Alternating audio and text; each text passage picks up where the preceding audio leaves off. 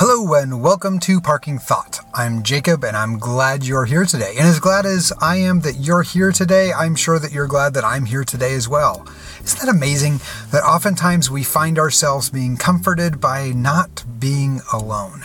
right? Being in this wonderful, beautiful world that we live in has lots of opportunities and advantages, but yet still we are incomplete just by being ourselves. Now, maybe you're one of those rare ducks, or maybe you're one of those people who likes to be on your own more often than others, but in general, we tend to thrive better when we're around people. And I've got a couple of stories about being around people, but first I want to talk about the outside of this car right now. So I am recording back in the car feels kind of good again because I don't have to be quiet and whisper as much as I did when I was recording in the house. One of the things that's neat is outside of this car, it is a terribly foggy and frosty day outside, but it's cold. And it has never been this inexpensive in all of human history to be able to keep my house warm or to be able to warm up the car. Proportional to my income, proportional to my time, it has never been this efficient or this inexpensive to be able to maintain a level of comfort that allows me to focus on, you know, the things I want to do in my home. Now, that may be playing video games or that may be spending time with family, but I'm not distracted by the cold in my house. Growing up, we actually heated our house with a wood burning stove. Three teenage sons, he expected them to be able to start the fire and make sure it kept going, and it kept the house warm. But I was usually up about 5:30 in the morning and getting that thing going for the day and making sure that things were good. And there were parts of the house that were just cold. And that's the way we grew up. And, you know, uh, it would be distracting, right? If I were working on something in my room, it was distractingly cold. And that's not as much as the case it is. And so between one generation and the next, we've made significant improvement to afford the comforts we have in life. Now, I want to talk to you guys about the people, right? People in our life help to give us flavor and color. And not all of them are welcome all the time, and not all of them responded the way they want to. Yesterday, I, I had an opportunity to have a great conversation with my parents, and I totally tanked it by bringing up some things that were just negative. And uh, I felt really bad about that. And so I made sure to take the time to write them afterwards and apologize. And, and they appreciate they. My mom is very polite and uh, she's very kind. Let's put it that way. And she says, "Well, I appreciate listening to your perspectives. It always keeps me on my toes, you know, or something along those lines."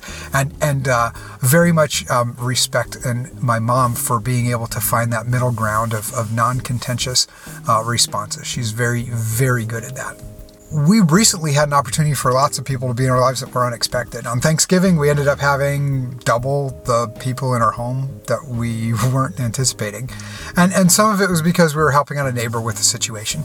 And uh, that situation involved us watching their kids overnight, not a big deal for us, right? But so so after Thanksgiving dinner and the kids go to bed, right? Their smallest um, didn't want to go to sleep. It was an unfamiliar environment. We were doing the best we could to love him. He's about a year old. He's just learning to to talk, you know. Um, and uh, so so we're taking care of him.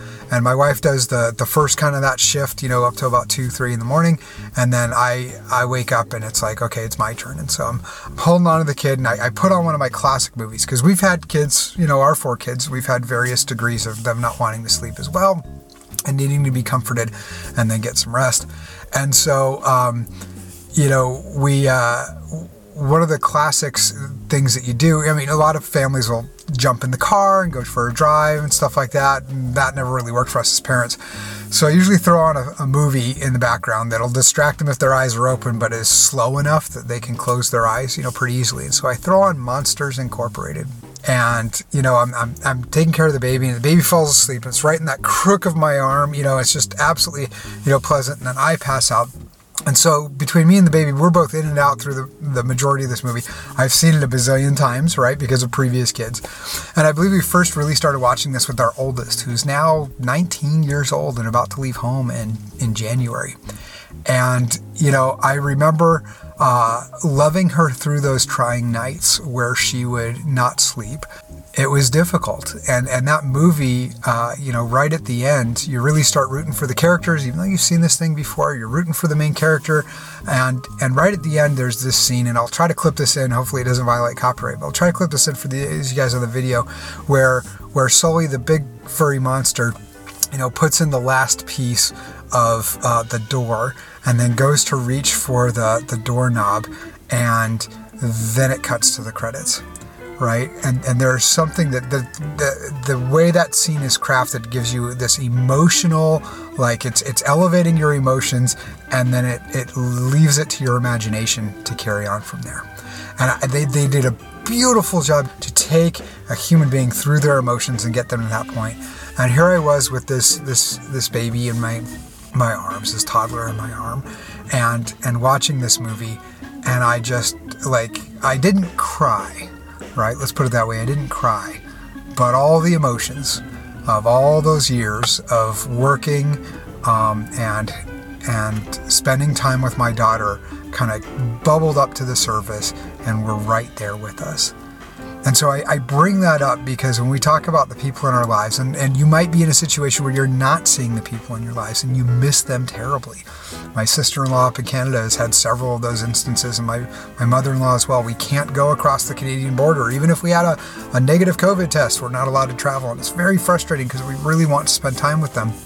One of the reasons we live here is because we are within driving distance and we wanted to spend time more, more time with them. And this year just hasn't given us that opportunity.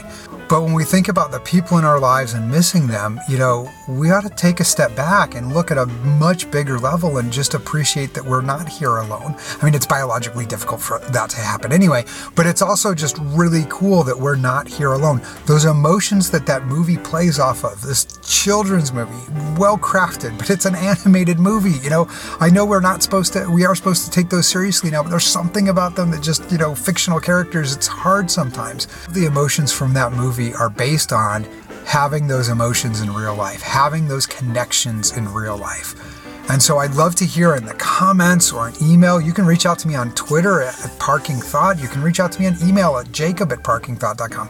And I would love to hear about how your connections matter to you, right? How the people in your life matter to you, how they help you build connections that are important to you.